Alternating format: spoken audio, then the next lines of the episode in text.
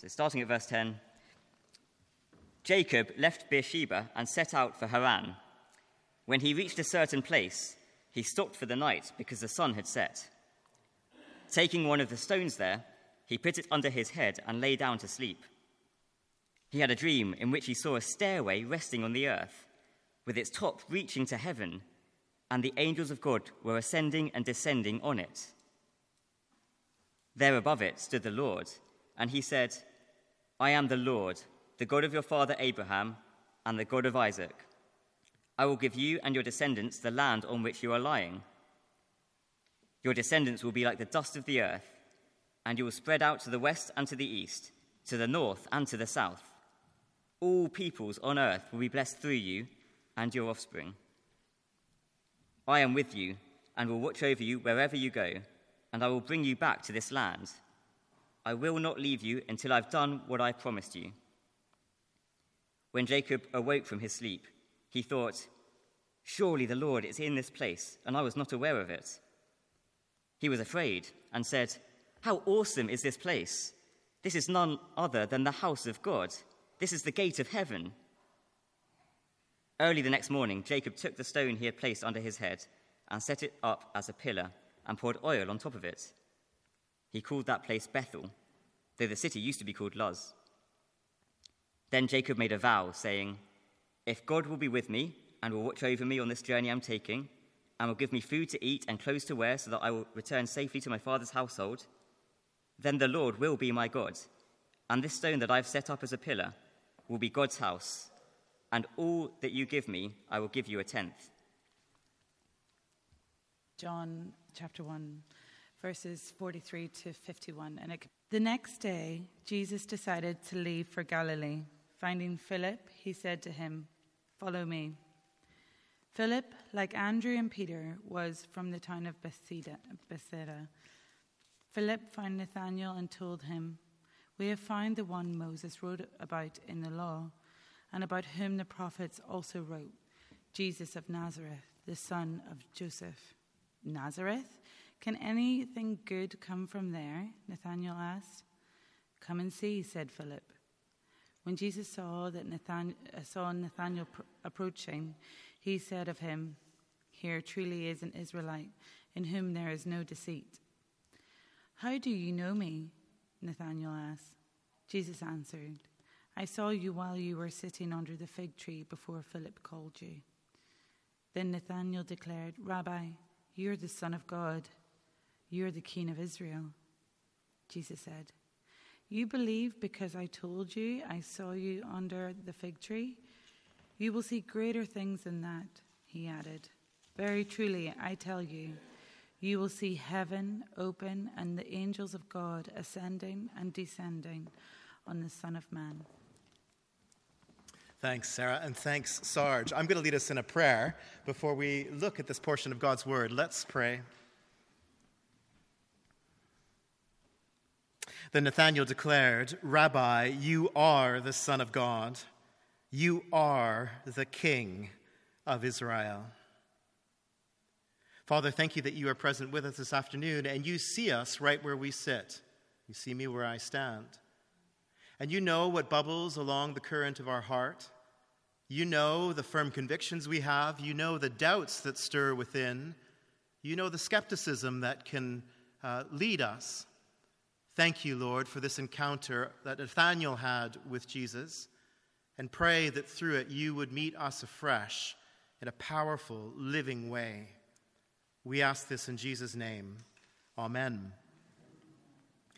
Well, I wonder if you were to place yourself on the spectrum between being gullible on the one end of the spectrum and being highly skeptical by disposition at the other end of the spectrum, where would you place yourself along that line? I wonder, where would you guess that I'm placed? Do you think I'm more to the gullible side? Oh, some, some are strongly nodding yes. And, or, or do you think I'm more to the skeptical side?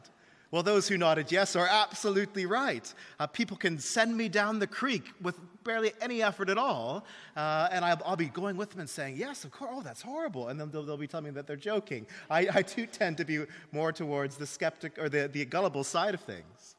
But here in today's passage, we meet someone who was on the other end of the spectrum. Nathanael is skeptical by disposition, it seems. Now, what does it mean to be skeptical? I've got a, definition that I'd like to throw up on the screen. This is from the Oxford Concise English Dictionary. Uh, skeptical, it's an adjective uh, in the US spelled differently, inclined to question the truth or soundness of accepted ideas or facts, critical or even incredulous, which means someone who almost refuses to believe. That's what incredulous means. So, inclined to question the truth or soundness of accepted ideas or facts. And here Philip comes to Nathanael convinced of something. He has an established idea, which he thinks is a fact about Jesus. And yet, when Nathanael hears Philip's testimony, Nathanael is instinctively skeptical. And the story that we are engaging, this true story from Jesus' ministry, is the story of Nathanael moving from uh, a legitimate skepticism, I think, to a, a, reasoned personal faith in Jesus Christ. And we see him move uh, across that uh, journey to faith in a wonderful way.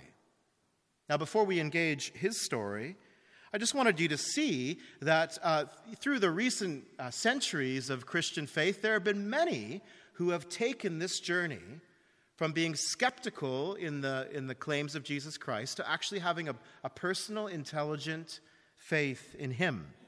I could share many names, but here's, here are just a few before I focus on two. Antony Flew was a great British philosopher who wrote a famous article in the middle of the 20th century that really made the case that it was unreasonable to be a Christian or to believe in any, any God, to be a theist, really. But then, later on in his, uh, his philosophical life, he came to be convinced of the claims of the Christian uh, faith and, and, and wrote uh, a book near the end of his life about how one of the most famous atheists became a Christian. I could tell you about Antony Flew, the British philosopher. Or Francis Collins, who is an, Ameri- who is, who is an American geneticist and who thought initially that his scientific disposition meant that he couldn't reasonably be a person of faith until he studied more into the human genome. And as he studied it, discovered that he really couldn't explain what he was seeing apart from appealing to a creator, and then examined a series of faiths until he became most convinced of the Christian faith. I could tell you of Francis Collins, the uh, American geneticist. But I want to tell you a bit about Alister McGrath, an Irishman, an atheist, who came here to the University of Oxford to, to uh, study in molecular biophysics and ended up getting his doctorate in that field, but over the time moved from being a convinced atheist to walking a path to Christian faith. So much so that now, if I were to put all the books that Alister McGrath has written to commend the Christian faith and to put them in a circle, I'm sure it would come above one level on this glass table. Let me tell you also of Rebecca McLaughlin, who grew up in a strong Christian home, but found herself to have same sex attraction. Not something that she, uh, she invited upon herself, but nonetheless found arising within her heart.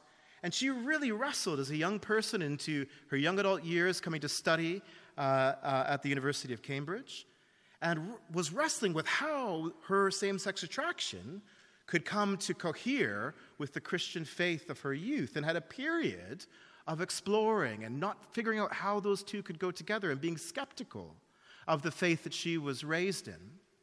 Uh, Rebecca now is married to a man and holds a traditional view of uh, sex as being a gift from God for the marriage between a man and a woman.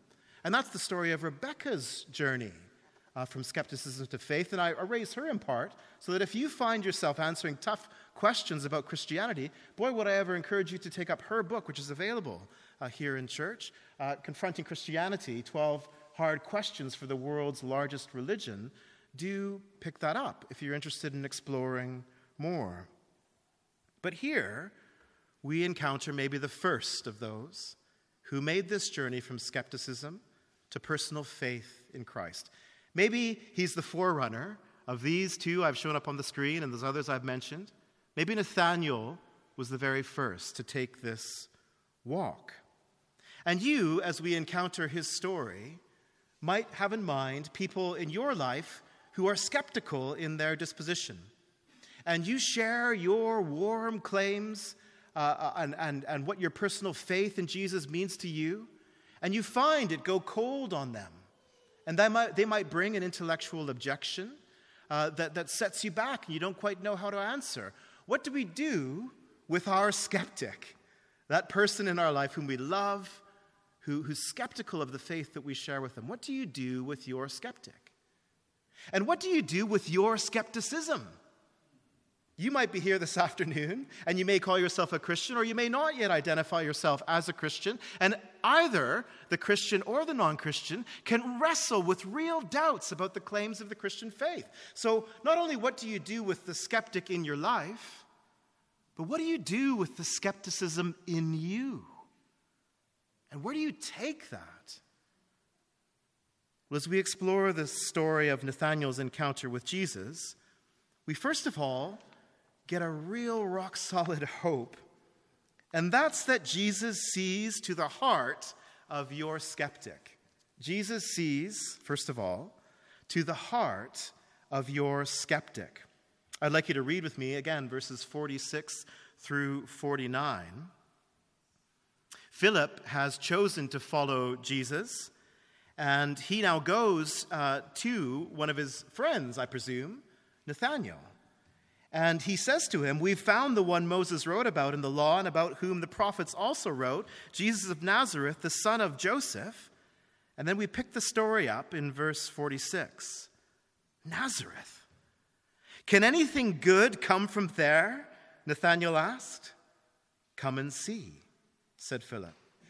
And when Jesus saw Nathanael approaching, he said of him, Here truly is an Israelite in whom there is no deceit. How do you know me?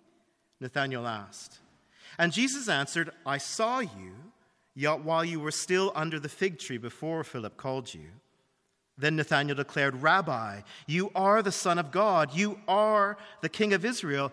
You see, as we, as we think about our love for our skeptic, and as we think about our own skepticism within our hearts, what a comfort to know that Jesus sees to the very heart of our skeptic. Phil, uh, Nathanael uh, hears from Philip that uh, they found the one of whom the M- Moses and the prophets have spoken about. That's a way of referring to the whole of the Old Testament. We found the Messiah, and he's called Jesus of Nazareth, the son of Joseph.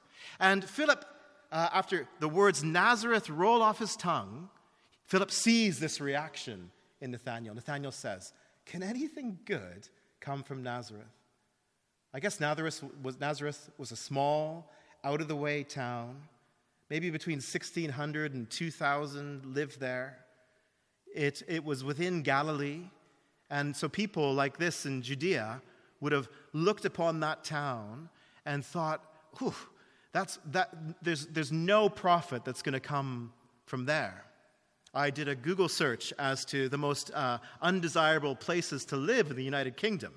And it's a dangerous search to make. And I found many of my beloved places that I have visited, like Luton on the list, for example.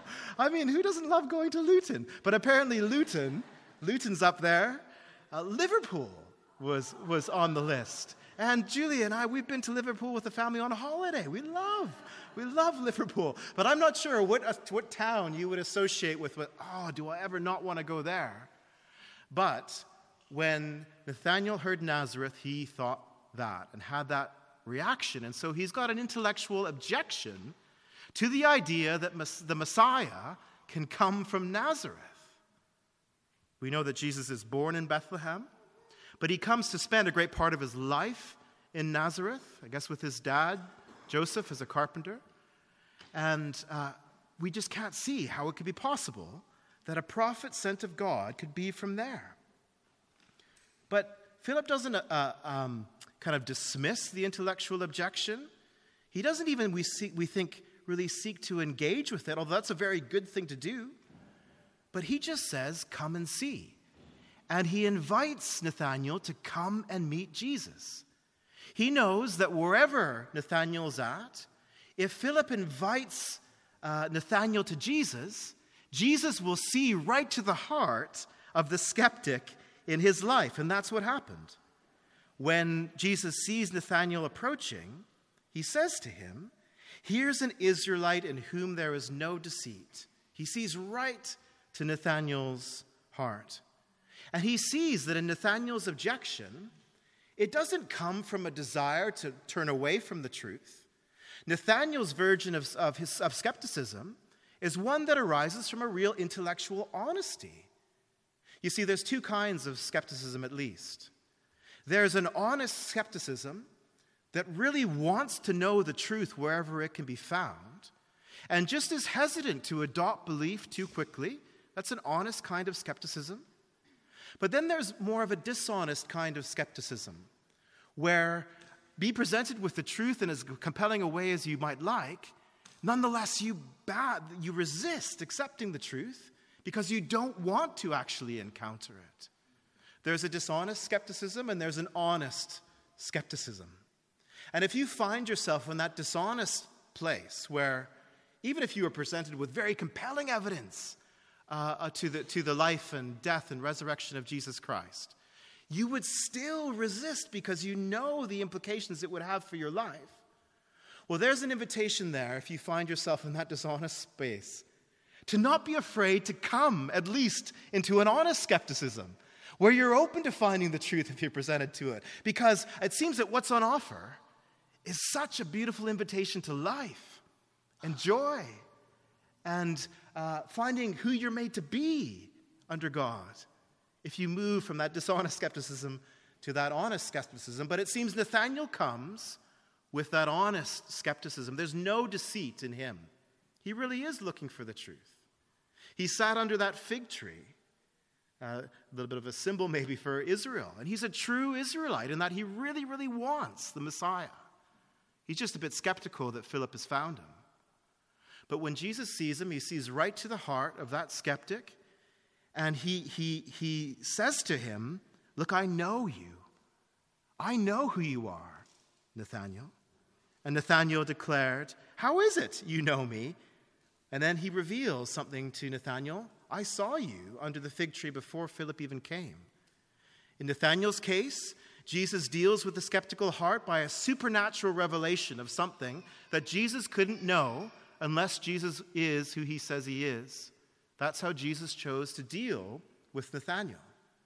How he'll deal with the skeptic in your life and mine might be a different story. It might not come through that supernatural revelation, but it might come through a different way. Either way, we know that Jesus sees to the heart of our skeptic. And so, then, secondly, we can invite them to come and see Jesus, as Philip does. We can invite them to come and see Jesus. Imagine how it would have felt for Philip to have become so convinced of who Jesus was that when Jesus said, Follow me, we're told earlier in the passage that Philip just responded and followed after Jesus and began to apprentice his life to this man. And then to know Nathanael and to have love for Nathanael and to come and share what he'd seen with Nathanael, only to have Nathanael rebuff him and turn a cold shoulder to, to Philip's claim. Imagine how that would have felt.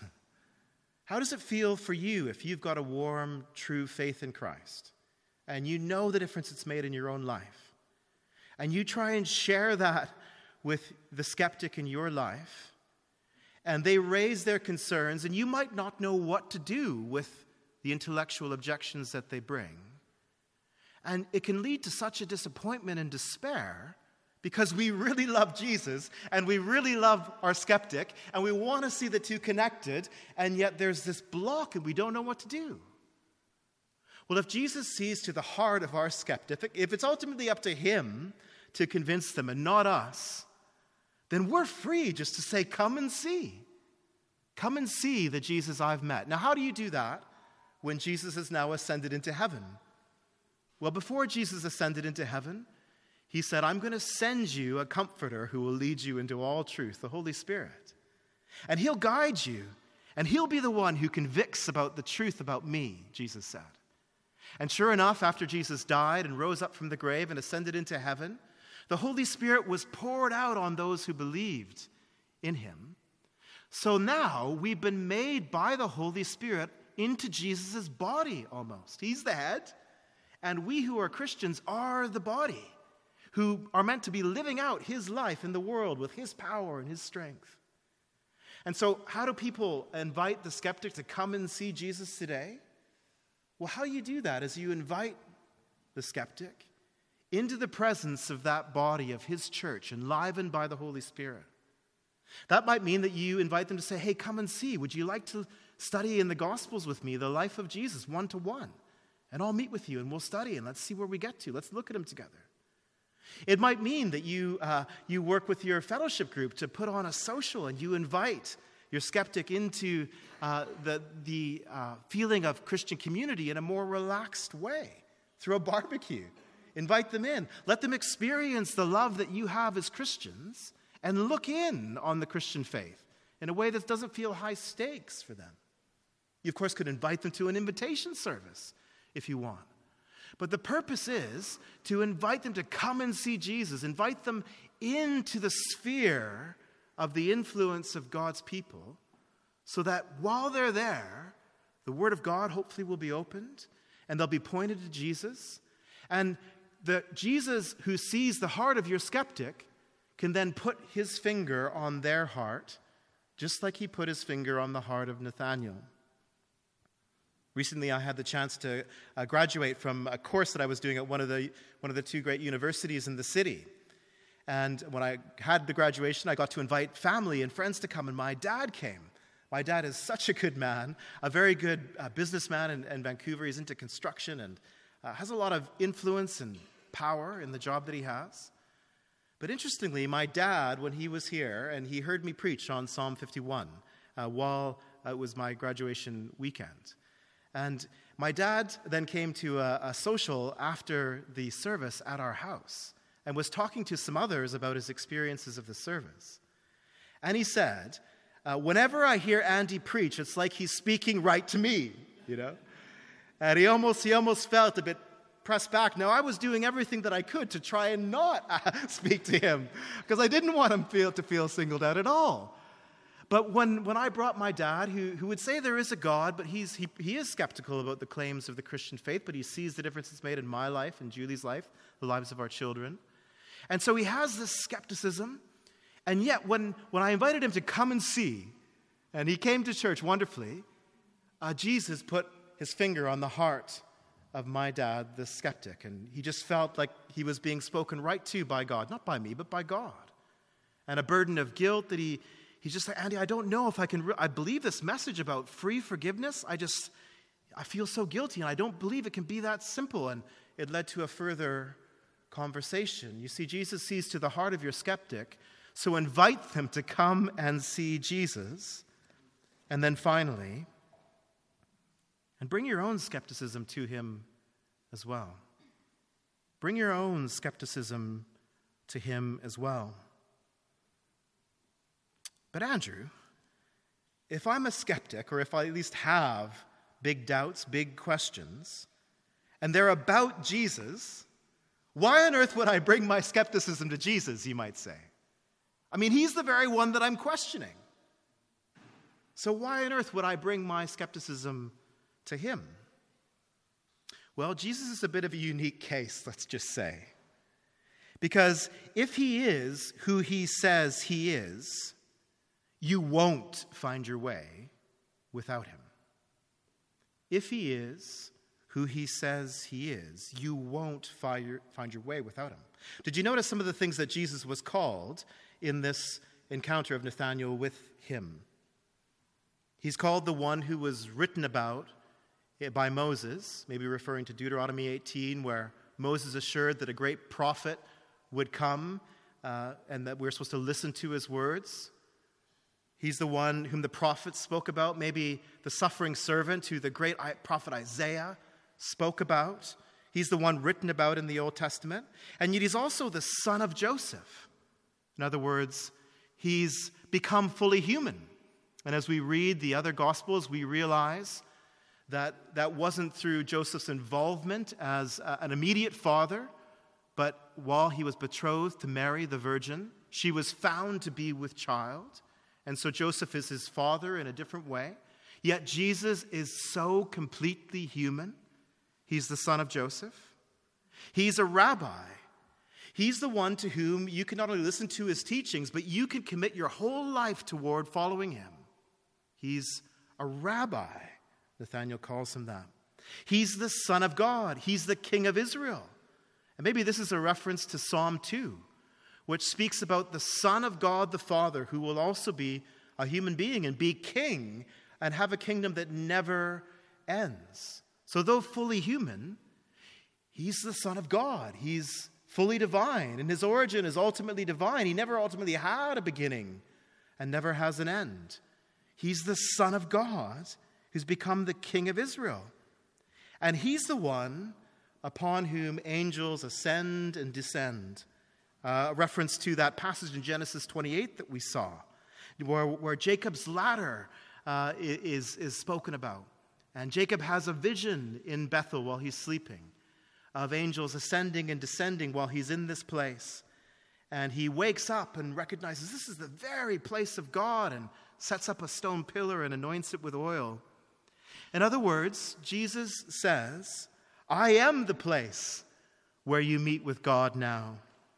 I am the highway upon which God's blessings flow from him to you. I am Jacob's ladder where you will see God's glory on earth.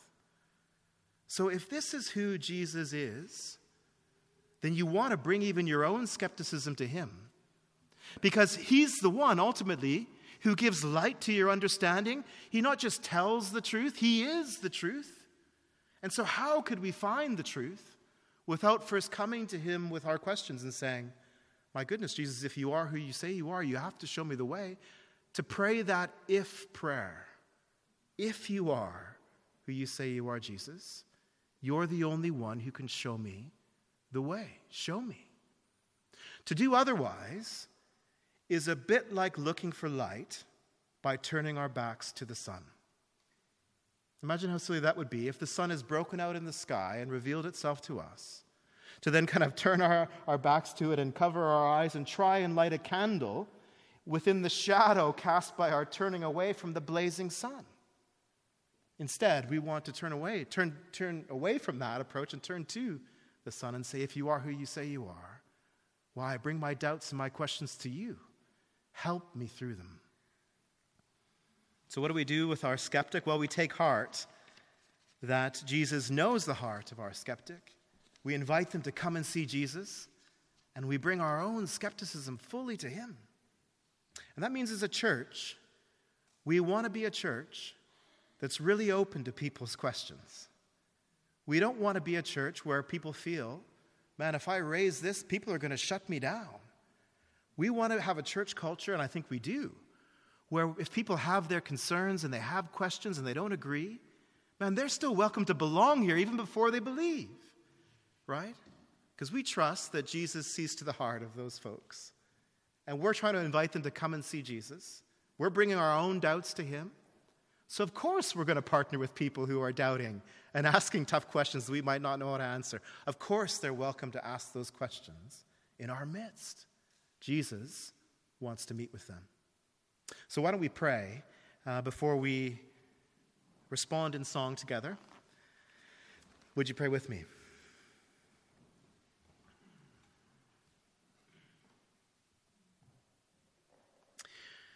Father, now we bring to mind before you our skeptic, the person in our life who we would love to embrace you as we, we have and yet they're still resisting. We pray, God, that you would open their hearts to you as you opened Nathanael's heart. Uh, we pray you would give us chances to invite them to come and see. We pray, Father, that you would help us with our own skepticism, our own doubts, that we wouldn't be afraid of those questions that we have, but instead that we'd have the courage to bring them to you, knowing that you, you could meet with us over those very questions and help us to grow. Bring around us, Lord, allies in our faith, and make us more and more a church that welcomes the skeptic and welcomes uh, the doubts and questions, confident that the Bible points to Jesus Christ and that he is indeed the Son of God, the King of Israel, the light of the world, the truth. We pray all these things in his name. Amen.